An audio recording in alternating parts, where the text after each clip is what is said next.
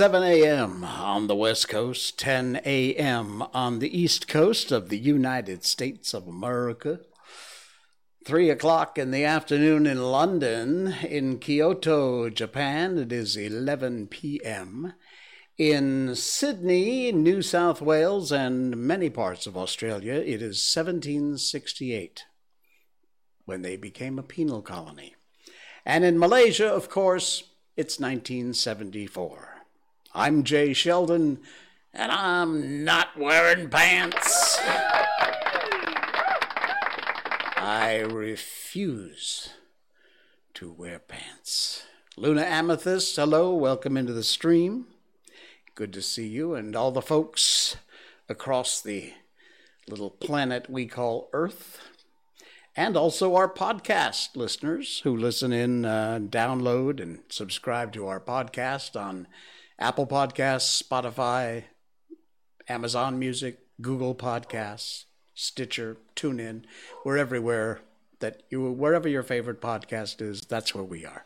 So be sure you check that out and like and subscribe and download, and we appreciate that.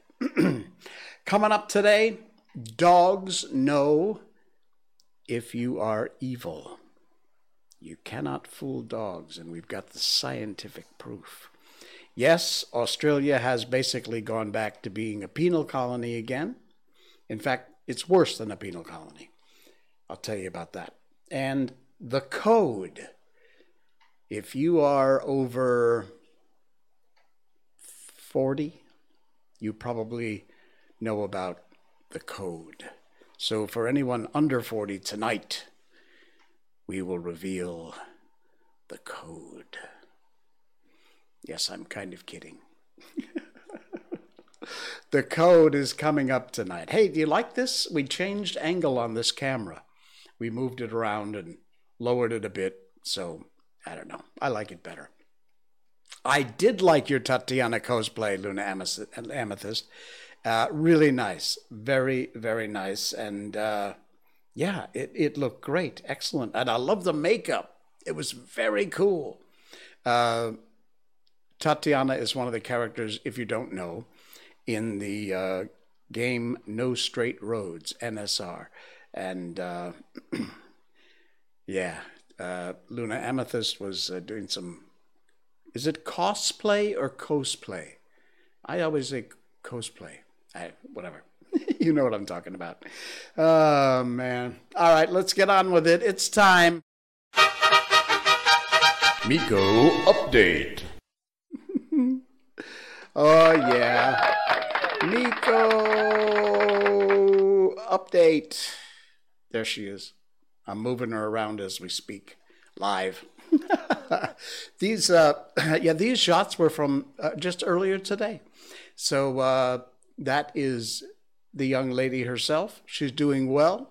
Uh, no major dramas in her life, although she and the cat, you know the story of the Siamese cat, who is, uh, they're becoming fast frenemies.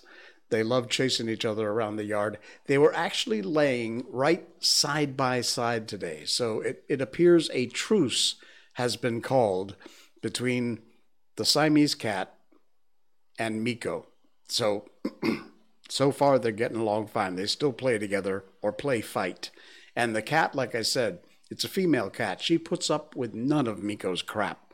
She goes right after her and bats her and hides behind the wall and then jumps up and tries to get Miko and Miko tries to get her. It's all playing, it's all fun. But uh, yeah, this cat is not putting up with Miko's crap. I, I need I don't know, this cat has a bell around its neck. It's obviously not a stray stray. It's it belongs to somebody in the neighborhood. I don't know who. But it's chosen our yard, as I told you, to hang out in. And um, I, I need to come up with a name for the cat because we haven't named it. I mean, it's not our cat, but it hangs around enough you'd think it was. In fact, I showed you the video. She actually came in the house the other day to try and steal some of Miko's food. So uh, yeah, I, I, I, maybe you can come up with cat cosplay. Oh, okay, cosplay. Thank you. maybe you can uh, come up with a name for the cat. Email me, nopants at jsheldon.com, or put it in the chat if you want. Stick it over here in the chat. over there actually. There you go. And uh, yeah i've changed the chat also so you can uh, you can read it a little better for those viewers.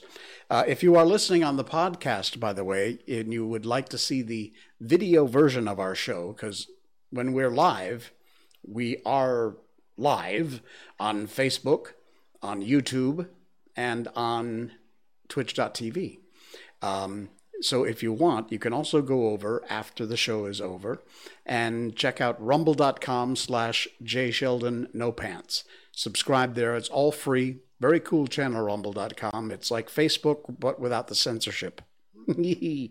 um, yeah, really. So um, do that. Uh, rumble.com slash jsheldon no pants if you are listening on the podcast and you want to see what it is that we're sharing and we talk about. Um, I do like to try and describe it as best as I can, but there you go. So, yeah, Miko's doing well. No issues, no worries. She's back to having her daily walk, and she is very, very happy about that. now, uh, you know, I was going to share this, and now I've thought better of it because as an expatriate in Malaysia, I'm not supposed to make comments about political stuff going on here in the country. I do mildly when I think I can get away with it. But there's something that I wrote tonight about some ridiculous stuff that's going on right now here. You know what? Just read the news and you'll be shaking your head and sucking your tongue. I don't need to make a comment about it, about how stupid it is. Uh, I'll, I'll just leave it at that. However, I can make a comment about the idiots in Australia that I can do, but I've got to re-edit my my uh, my little sharing thing here. Yeah, wait till you see this one. You're gonna love it. Australians who post anti. Oh, wait. Before I get into that, Luna Amethyst said her cat's name was Kiki. That's not a bad name. I was thinking since it's a it's a Siamese cat, maybe I would give it some sort of Thai uh, Thai name. I don't know. I'll come up with something. Hey, Sean, you are going to appreciate this next block because you live there. And man, I'm telling hey, Sean, welcome to the stream. Nice to have you in. Round of applause for Sean. but this is the kind of utter buffalo sandwich nonsense craziness that is going on as governments around the world continue to try and control you and make you afraid with this ridiculous crap that's going on. The U.S. is nutballs. Uh, you know, fear is the coin of the realm. They're going to continue to make you afraid. You got to put on the face diaper only because it's a visual symbol of how afraid you should be and how much fear you should have in your life.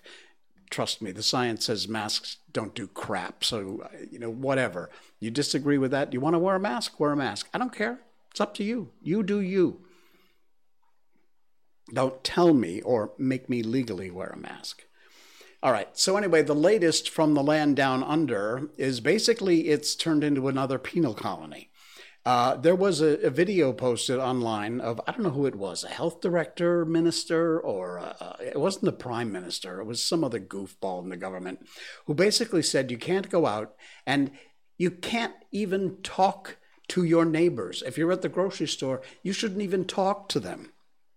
I mean, that's why I say it's worse than a penal colony, because at least in prison, you can still talk to the other prisoners. Check this moron information out. Uh, Australians who post anti lockdown content online could face $11,000 fines. Citizens who plan and attend protests being spoken about as if they were terrorists. Australians who merely post online anti lockdown information could face fines under a new draconian piece of legislation. It's being pushed by the opposition in New South Wales. Uh, protest organizers find a whopping 20,000, I assume, Australian dollars. And people who attend would be fined 5,500 Aussie dollars. However, the law would punish people sharing information on social media about illegal rallies and inciting others to illegally attend, even more harshly hitting them with $11,000 fines. So, yeah, they just keep shoving it down your throat, and you morons just keep swallowing hard. Eventually, people are going to say, enough. Like, say, Ron DeSantis, the governor of Florida, and the state of Florida has done. They basically said, if you're Italian, this is a visual thing, and you know what this means. I'm telling you. All right, off of that. Um, we do, however, uh, from if nothing else, good comes out of all of this crap we've put up with for over a year and a half now. It is the fact that people have shown the real people, the honest people, have shown where their hearts are. I just finished shooting an episode of uh, one of our shows called Random Acts, which is about people, ordinary people that do sometimes extraordinary things to help out. They don't do it for the publicity. They don't do it to make money. They don't do it for, hey, hey, look at me, aren't I wonderful? They do it because this is in exactly the right place. Their heart is 10 sizes bigger than other people's, yours and mine. And uh, we spoke with some folks from a group here in Malaysia called IMCO. And uh, Ali and Julia, they'll be featured. I think the show's coming out this week, maybe towards the end of the week, maybe the early part of next on Random Acts Malaysia. Look it up on Facebook. And um, uh, we're going to talk about a current project they have on, and that is to help supply diapers and baby formula to folks who have either lost their jobs or can't work because of the lockdowns and need help, need assistance. They have no income. So there are all kinds of people distributing food, uh, shelter, helping out financially. And in some cases, like uh, what IMCO is doing, they're helping out with uh, moms with babies and uh, formula diapers, things like that, which is fantastic. So we wanted to help to promote what these uh, two wonderful people are doing, and that'll be coming up on our show. Excuse me. And but I wanted to loop this into my next story because one of the reasons it's so difficult to put together a show like Random Acts is because when you have these folks who do these kind of wonderful random acts of kindness, they're not doing it for the publicity. In fact, they don't want the publicity. They shy away. When I try and get them to come on and do a, a online interview, of course we can't do face-to-face shooting so much anymore. It's impos- impossible. Um, so we try and do some of these interviews online and through Zoom calls, things like that but it's actually it's difficult to convince them to come on because like i said they're not in it for the publicity. That's not why they're doing it. And um, you know we just we want to help do our part to spread the word and to give give them some publicity not in a yay rah rah aren't you wonderful folks but in a if other people out there can help here's how to get in, in touch with them and here's how you can help we're just trying to spread the word so that the, the people who want to do something can and how. Let, let you know how you can do something. So, um, obligated orb, oh my God, where have you been? Good to see you back. obligated orb, oh my goodness, it's been forever and, and a day. nice. All right. Anyway, I saw this today. Uh, you know, Jim Carrey has kind of gone. You've been busy, man. Well, well, we're all busy with different things. No, no, don't be sorry. No need to be sorry. We're just happy you're here. All right. So anyway, this came up, and I thought, yeah, wow, this kind of says it all because I'm telling you, we do get some people, politicians and people like that, who, who, I mean, you can tell that they've they've just simply done what they've done for the publicity shots. Why possibly humiliate people you want to help? A friend of mine posted this. I don't want to put her name up here because it's not a public post, but this image with Jim Carrey is. Um, anyone also notice there are too many videos that seem staged? Yeah, that's exactly, exactly what I'm talking about. Um, person helping a stuck animal, things like that. Um, she says, and she's right, just do it when nobody's watching because that's when it really counts. You're not doing it for the publicity, you're doing it because you want to do a random act of kindness. You want to do something without getting your face in the paper or featured on a TV show or a live stream. Or, you know, you're just doing it for, because it's the right thing to do. Uh, a quote from Jim Carrey here says it all. Imagine struggling with being homeless, and someone comes along with a camera in your face to give you a meal, and you have to take it. Imagine that feeling. Imagine the feeling of that homeless person. Please stop doing that. If you go to help someone, do it with kindness. Don't do it with your ego. Wow. Yeah, exactly right. Words to live by, folks. That is the reason. Hey, thanks for the follow, Abi Adib. I appreciate it. Thank you, sir. Actually, you know, we've had so many more people following our show. I hope you're all watching. If you would, if you're watching tonight, the amount of people we've had follow our show, we would have like four billion people at the same time. We'd we'd we'd crash the internet. So, I don't know if that's going to happen or not. But I've had, I think I've had 50 or 60 new likes when I first boot up the streaming software all of my new likes come popping up over here, like that one just did. That just happened. But all the ones that have happened in the last couple of days come up. And while I'm sitting here getting everything ready, over here is bring, bring, bring, bring, bring, bring. There's like 50 of them. It was great. Thank you. Thank you so much. Appreciate it.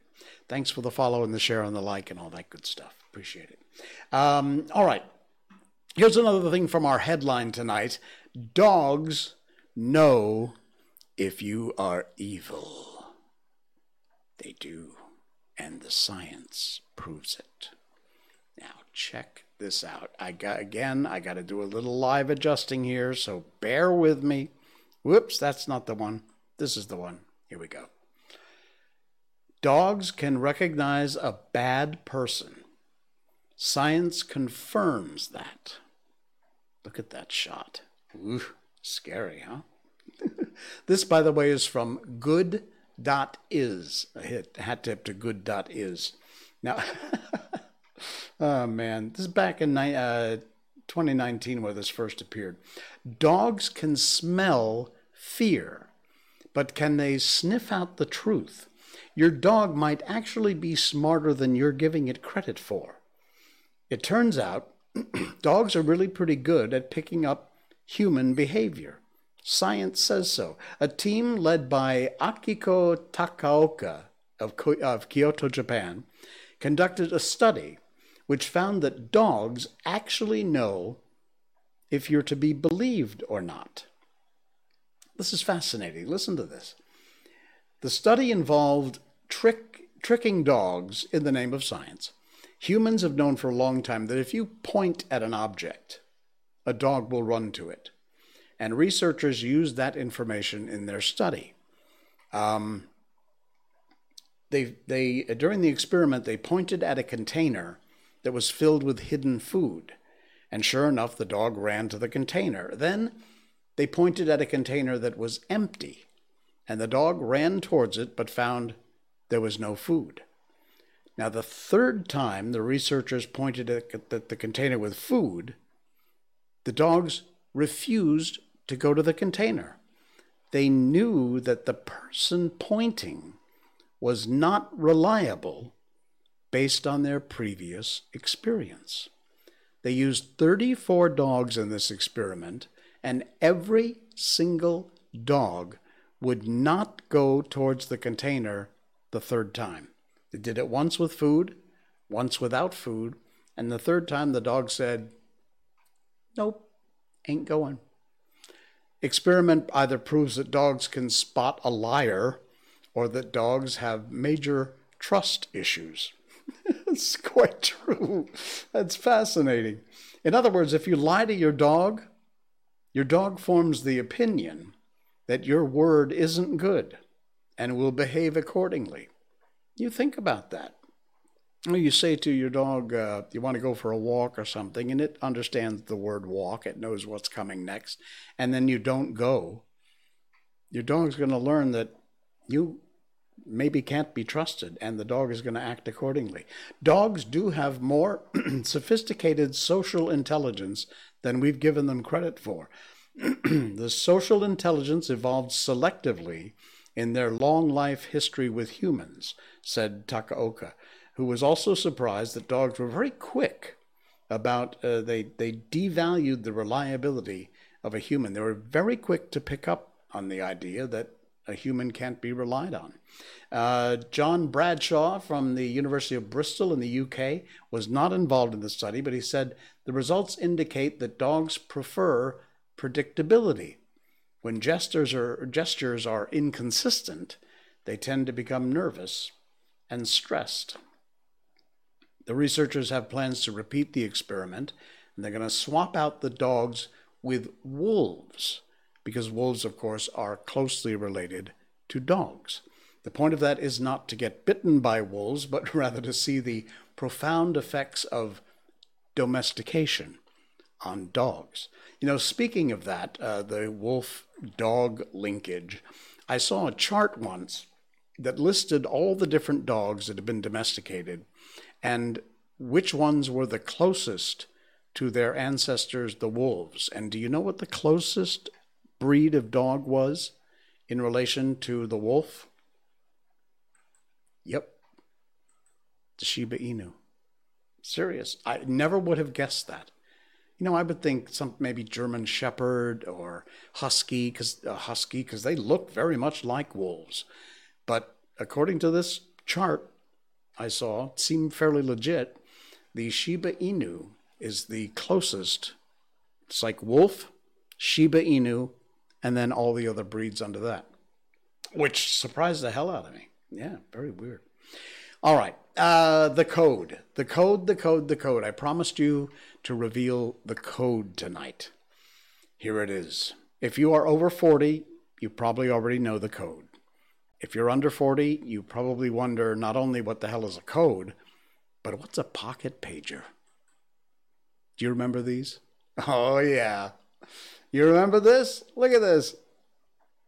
Now, you young, you younger folks out there probably don't know what I'm talking about. That's my old man voice. Actually, this is my old man voice. Um, yeah, uh, just so you know, and it seems ridiculous to have to say this, but I will. We used to, you've never heard of what? You never heard of a pager or the code? back in the day, um, back in the day, we used to carry these pagers around. They look like this. And they would clip on your belt, and you would you would call oh the code. You would call a number and it would send a numeric code usually your phone number. It was just numbers. There was no letters, you know, like texting today. It was just numbers. That's all you could put in. So you'd put in your phone number and that person would call you. Um, later on, it became more sophisticated where you could get small, little, short, I mean, not even a Twitter message. This was like, you know, three words. Um, but you could put in, you know, your phone number and then 911, which meant call me right away. Um, teenagers relay messages through their pagers by dialing numbers in the digital world that look vaguely like letters. Other common messages were relayed on numerical shorthand. For example, they give you those here. Again, if you're listening to the podcast, sorry, check out rumble.com slash Jay Sheldon, no pants for the video. Can you see it? So you see goodbye would be 6,843 because if you look, that looks like good buy. Again, see, 1 177155 400 looks like I miss see the M U. Good night. Again, the N is kind of weird because it's a 1 and a 7. I G H T.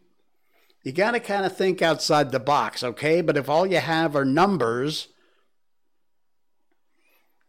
Hello was easy, 07734. You just flip it upside down, and because of this digital four, it actually says hello. Go home. that one's a little weird. And I love this one. High loser. Again, this is not upside down. This is basically L O S E, and then the R is made out of a 12. But there's all kinds here. 99, good night, as in nighty night. 424, call me back. 911, of course, an emergency. In the US, 911 is the emergency number, not 999 and the other numbers around the world. Uh, 411 would be I have a question because 411 used to be uh, information, telephone information. You'd call 411 and you could ask for, you know, what city and what person you want the phone number for.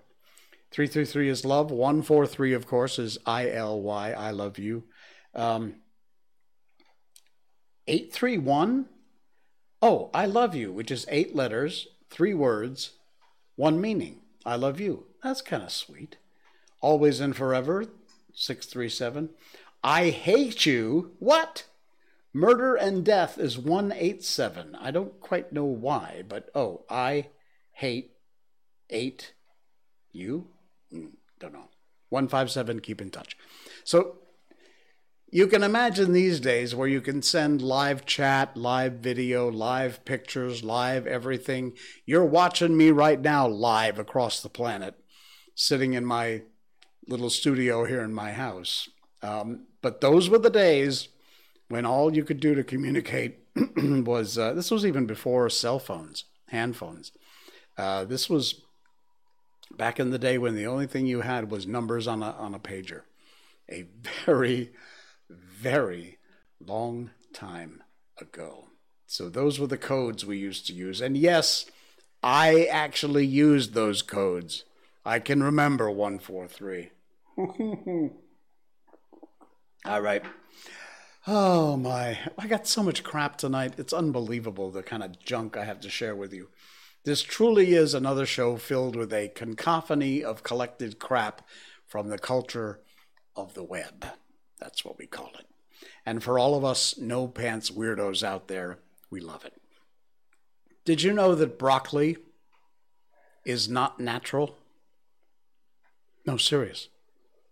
All you vegan, vegan, vegetarians who love your broccoli, did you know you're eating something that's man made? Hmm. Didn't know that, did you? I got the proof. I always come with the receipts. And here it is broccoli is a man made food. How weird is this? I did not know this. Never mind the ads. There's no such thing as wild broccoli. It's a human innovation, a man made food, and the result of a mutation selected and cultivated by man throughout history. Because of its green hue and resemblance to a tiny tree, broccoli has been the bane of kids' existence since it was first introduced in the Mediterranean almost a thousand years ago. That's how long broccoli's been around. And I'm telling you, there, I mean, not just George Bush back in the day who made a big thing about not liking broccoli. A lot of people don't like broccoli. Um, it's the result of the selective breeding of wild cabbage plants, which started around the 6th century BC. And its name came from the Italian broccolo, relates to the, like how I did the little Italian accent there? Broccolo. Relates to the flowering top of the cabbage. It's a tribute to its heritage. Since the Roman Empire, broccoli has been regarded as a valuable man made food and a source of nutrition among the people of Italy, eventually introduced to England and America in the 1700s. But it wasn't until the 1920s that broccoli gained any popularity at all in the US. There's a story here. Go to uh, ponderweasel.com. That's where you'll find this article. It's it's amazing, absolutely amazing. And guess what? Broccoli isn't the only man-made food. Yeah. Um, let me get to the section here that talks about it. Hang on, where are we? Mm-hmm. Bear with me. Okay. Um, yeah, cauliflower, kohirabi, kohlrabi. I don't know what kohlrabi is. See that right there, kohlrabi. I've never heard of that. Brussels sprouts and kale. How far broccoli has come. Vegetables like uh, cauliflower, kohlrabi, whatever that is. I'll look it up later. Uh, Brussels, you know what? Brussels sprouts is another one. People hate Brussels sprouts. If you don't know what they are, they're like little mini cabbages. I love Brussels sprouts. Just plain, ordinary Brussels sprouts with some real butter, drenched in butter. Oh, man, there's there's two vegetables. I don't mind broccoli. I'm not a big fan, but it's okay. I eat my broccoli. But there's two vegetables that I love that 95% of the planet hates. One is Brussels sprouts, and the other is lima beans. Now, in the US, you know what lima beans are because that's what they're called there. Here, nobody calls them lima beans. They're called broad beans. And to me, they don't taste exactly the same as lima beans. They look exactly like lima beans. But here their packaging says they're called broad beans. I don't know. But anyway, lima beans and Brussels sprouts, this boy loves them, especially with butter. Butter, little salt. Ah, the simpler the better. So yeah, uh, there you go. If you're if you're a fan of broccoli, know that you're eating man-made food. It's not natural. well, considering. All right. I got one more story attached to that story. One more continuation. And this is weird. This is the xenomorph farm. Dun, dun, dun. Those of you who are familiar with one of two things either the film from which the xenomorph came from, or Cabbage Patch Kids. Check this out. I would be running to find a flamethrower really fast if I saw this. Again, sorry for podcast listeners, rumble.com slash jsheldon no pants. I would grab the nearest flamethrower as fast as I possibly could if I saw this thing. You know what this is? Any idea? No, it's not a xenomorph farm or the pod people. It's actually cabbage growing on a cabbage farm. This actually is cabbage. It's from uh, Wayne Warren. I don't know about you, but this, yeah, here you go. I don't know about you, but this cabbage field makes me want to buy a flamethrower. that is exactly right. Look how weird this is. This is the strangest thing. So, you talk about unnatural vegetables. This is scary. oh, man. Very strange. All right, before we get to our book tonight, oh my God, we've done 40 minutes of junk. Uh, before we get to our, our book tonight, The Jungle Book, uh, we're going to continue. We got uh, Rikki Tikki Tavi chapter coming up. But um, before we get to that, I want to share with you something that you can take part in, that you can be a part of, and it'd be really cool if you did. And the reason I, I've been meaning to talk about this for a while, the reason I remember today is because I actually got a call from the app. Let me tell you about the app first. This is it. This is something I, I love this. It is so cool. It's called, I'm going to move it around a little bit so I can stretch it and you can see the whole thing. It's called Be My Eyes.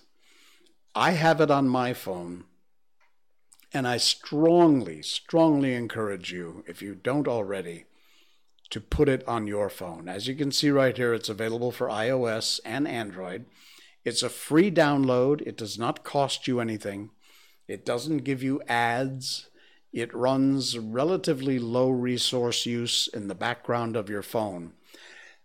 Excuse me. But here's how it works it's designed for blind or low vision people to be able to call someone who is sighted using their video camera on their phone and to help them by watching the live video screen sent from the blind or low sighted person's phone to you.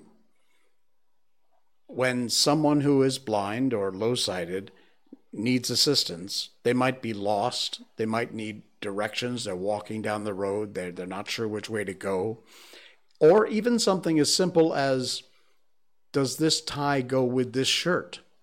You know, they can't see color, they can't see design, so they need to know if they've picked the right size for something. Maybe they're in the store shopping and they don't know the sizes of things.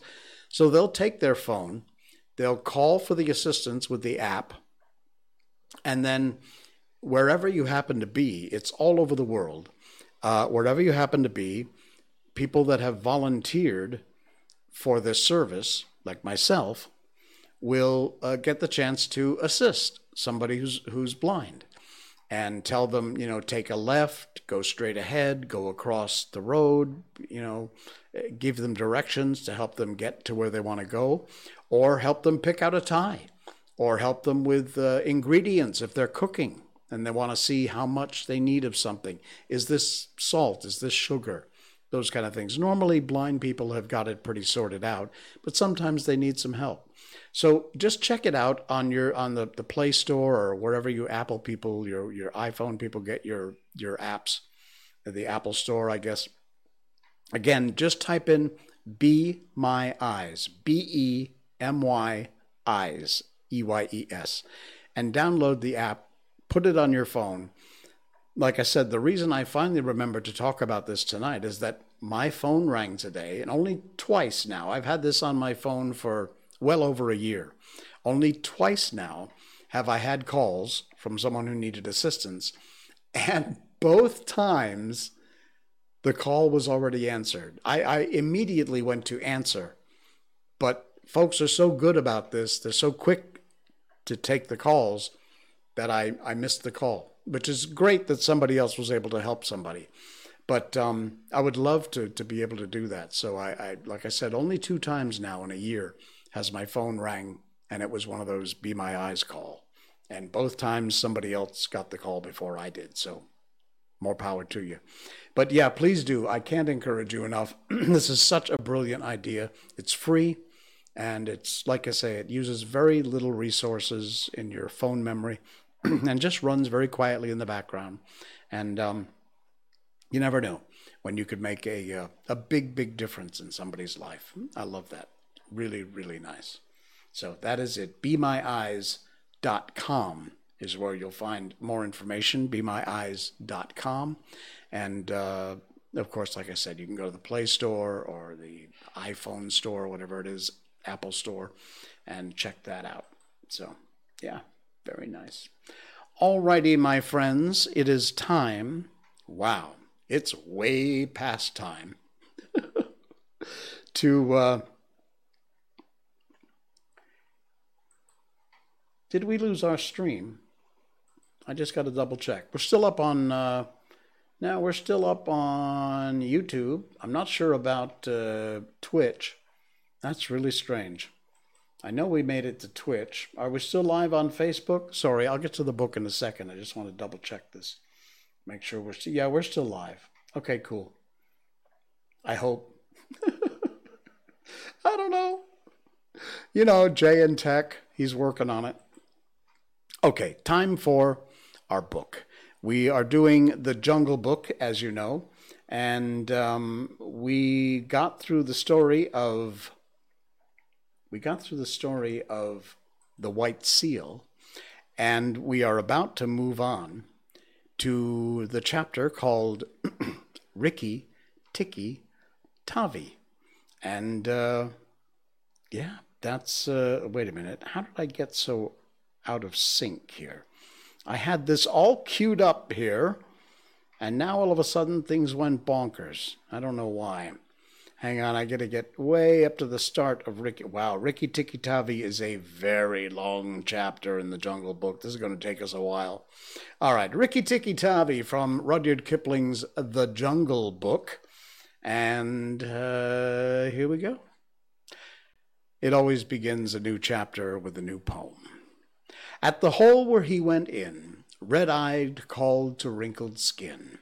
Hear what little red eyed saith Nag, come up and dance with death. Eye to eye and head to head, keep the measure, nag.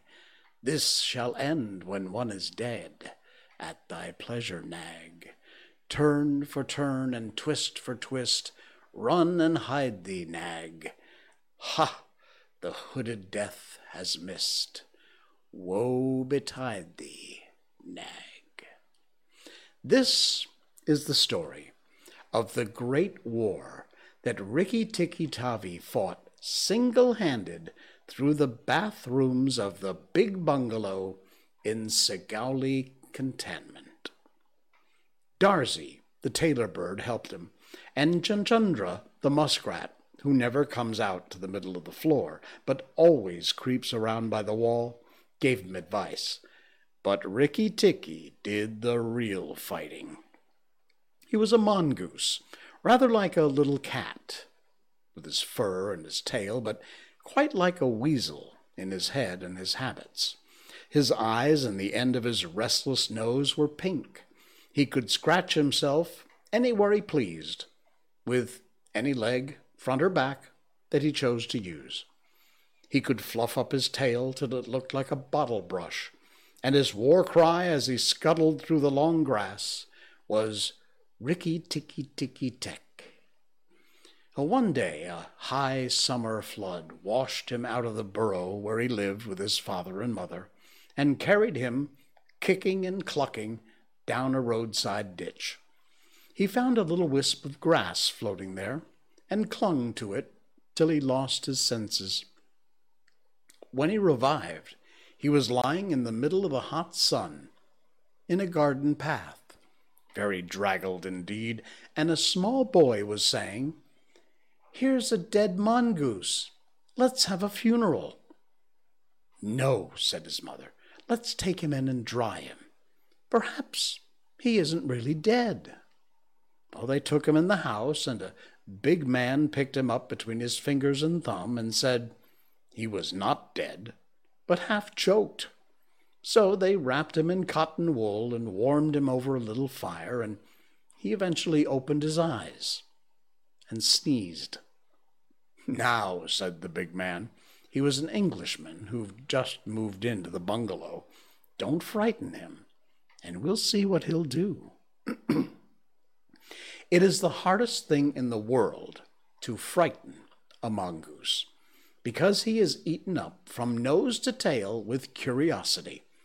The motto of all the mongoose family is run and find out. And Rikki Tikki was a true mongoose. He looked at the cotton wool, decided it wasn't good at all to eat, ran all around the table, sat up and put his fur in order, scratched himself, and jumped on the small boy's shoulder. Don't be frightened, Teddy, said his father. That's his way of making friends. Ouch! He's tickling under my chin, said Teddy. Rikki Tikki looked down between the boy's collar and neck, snuffed at his ear, and climbed down to the floor where he sat rubbing his nose. Good gracious, said Teddy's mother, and that's a wild creature. I suppose he's tame because we've been kind to him. All mongooses are like that, said her husband. If Teddy doesn't pick him up by the tail or try to put him in a cage, he'll run in and out of the house all day long. Let's give him something to eat. So they gave him a little piece of raw meat. Rikki Tikki liked it immensely, and when it was finished, he went out to the veranda and sat in the sunshine and fluffed up his fur to try to make it dry all the way down to the roots. And then he felt better. There are more things to find out about in this house, he said to himself, and than all my family could find out in all their lives. I shall certainly stay and find out. So he spent all that day roaming all over the house. He nearly drowned himself in the bathtubs, put his nose into the ink on a writing table, and burned it on the end of the big man's cigar. For he climbed up in the big man's lap to see how writing was done. At nightfall, he ran into Teddy's nursery to watch how kerosene lamps were lighted. And when Teddy went to Rikki Tikki, when Teddy went to bed, Rikki Tikki climbed up too. But he was a restless companion because he had to get up and attend to every noise all night long and find out what made it. Teddy's mother and father came in the last thing to look at their boy, and Rikki Tikki was awake on the pillow. Mm, I don't like that, said Teddy's mother. He may bite the child. Oh, he'll do no such thing, said the father. Teddy's safer with that little beast than if I had a bloodhound to watch him. If a snake came into the nursery now, but Teddy's mother would not think of anything so awful. Early in the morning, Rikki Tikki came to breakfast early in the veranda, riding on Teddy's shoulder, and they gave him a banana and some boiled egg. He sat on all their laps, one after another, because every well brought up mongoose always hopes to be a house mongoose some day, and to have rooms to run about in. And Rikki Tikki's mother, she used to live in the general's house at Segowlee, had carefully told Rikki what to do if he ever came across white men. Then Rikki Tikki went out into the garden to see what was to be seen. It was a large garden, only half cultivated, with bushes as big as summer houses, of Marshal Niel roses, lime and orange trees, clumps of bamboo, and thickets of high grass. Rikki Tikki licked his lips. This is a splendid hunting ground, he said, and his tail grew bottle brushy at the very thought of it, and he scuttled up and down the garden, sniffing here and there till he heard very sorrowful voices in a thorn bush. It was Darzee, the tailor bird, and his wife. They'd made a beautiful nest by pulling two big leaves together and stitching them up the edges with fibers, and had filled the hollow with cotton and downy fluff. The nest swayed to and fro as they sat on the rim and cried. What's the matter? asked Rikki Tikki. We are very, very miserable, said Darzee. One of our babies fell out of the nest yesterday, and Nag ate him. Hmm, said Rikki Tikki. That's that's very sad, but I'm a stranger here. Who's Nag? Darzee and his wife only cowered down in the nest without answering. For from the thick grass at the foot of the bush there came a low hiss, a horrid, cold sound that made Rikki Tikki jump back two clear feet. Then inch by inch out of the grass, rose up the head and spread hood of Nag, the big black cobra. And he was five feet long from tongue to tail. When he had lifted one third of himself clear off the ground, he stayed balancing to and fro exactly as a dandelion tuft balances in the wind. And he looked at Rikki Tikki with the wicked snake eyes that never change their expression, whatever the snake might be thinking of. Who is Nag? said he. I am Nag. The great god Brahm put his mark upon all our people when the first cobra spread his hood to keep the sun off Brahm as he slept. Look and be afraid. He spread out his hood more than ever, and Rikki Tikki saw the spectacle mark on the back of it, that looks exactly like the eye part of a hook and eye fastening. He was afraid for a minute, but it's impossible for a mongoose to stay frightened for any length of time.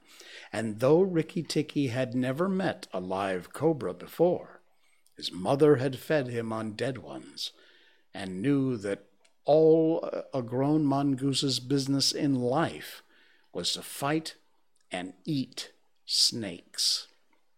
Nag knew that too, and at the bottom of his cold heart, he was afraid. Well, said Rikki Tikki, and his tail began to fluff up again. Marks or no marks, do you think it's right for you to eat fledglings out of a nest? Nag was thinking to himself and watching the least little movement in the grass behind Tikki Tikki, Rikki Tikki. He knew that mongooses in the garden meant death sooner or later for him and his family. But he wanted to get Rikki Tikki off his guard, so he dropped his head a little and put it to one side. Let us talk, he said. You eat eggs. Why should I not eat birds? Behind you! Look behind you! sang Darzee. Rikki Tikki knew better than to waste time in staring. He jumped up in the air as high as he could go, and just under him whizzed by the head of Nagaina, Nag's wicked wife. She had crept up behind him as he was talking to make an end of him. He heard her savage hiss as the stroke missed. He came down almost across her back, and if he'd been an old mongoose, he would have known that then there was time to break her back with one bite. But he was afraid of the terrible lashing return stroke of the cobra.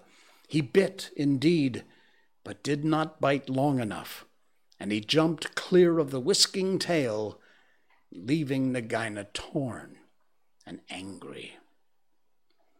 Wicked, wicked Darzee, said Nag, lashing up as high as he could, reached towards the nest in the thorn bush. But Darzee had built it out of the reach of snakes, and it only swayed to and fro. Rikki Tikki felt his eyes growing red and hot. When a mongoose's eyes grow red, He's angry. And he sat back on his tail and hind legs like a little kangaroo and looked all around him, chattering with rage. But Nag and Nagaina had disappeared into the grass. When a snake misses its stroke, it never says anything or gives any sign of what it means to do next. Rikki Tikki did not care to follow them for he did not feel sure that he could manage two snakes at once. So he trotted off the gravel path near the house and sat down to think. It was a very serious matter for him. And that's where we'll leave it for tonight. All right. I'm liking this chapter. The story of uh, Rikki Tikki the Mongoose from Rudyard Kipling's The Jungle Book. We'll continue that on our next stream, which is uh, Wednesday evening. All right, my friends, thank you to all of our new uh, subscribers. YouTube, Jay Sheldon channel over there. Check us out. We've got some specials over there, including our new uh, I'm Not Wearing Pants shorts. You'll find that on Facebook and YouTube. And these are little clips, little short mini segments from one minute to five minutes of the things that we do on our show, way back from our first show all the way up through now. So check those out. I'm not wearing pants, shorts on Facebook and on YouTube. Be sure you like and subscribe. And to our podcast listeners, thank you so much for all your downloads and subscriptions over there. If you would like to see the video version, again, of course, you can go to rumble.com, uh, Jay Sheldon No Pants, and check us out there. Just sign up, subscribe. Uh, free account, it's free. So, yeah. And I did not mention this earlier tonight, so let me just quickly do it now. If you would like to support the show, please do that. Doesn't cost you a lot of money and means the world to me and helps me defray the costs of putting this on three days a week. Patreon.com slash Jay Sheldon is where you will find us and uh, help us and support us if you can. Until Wednesday, my friends, thanks so much for coming along for the ride, all you no pants weirdos out there. We're starting a new group, the No Pants Weirdos. You want to join it? yeah, because I'm Jay Sheldon and I'm not wearing pants. Good night.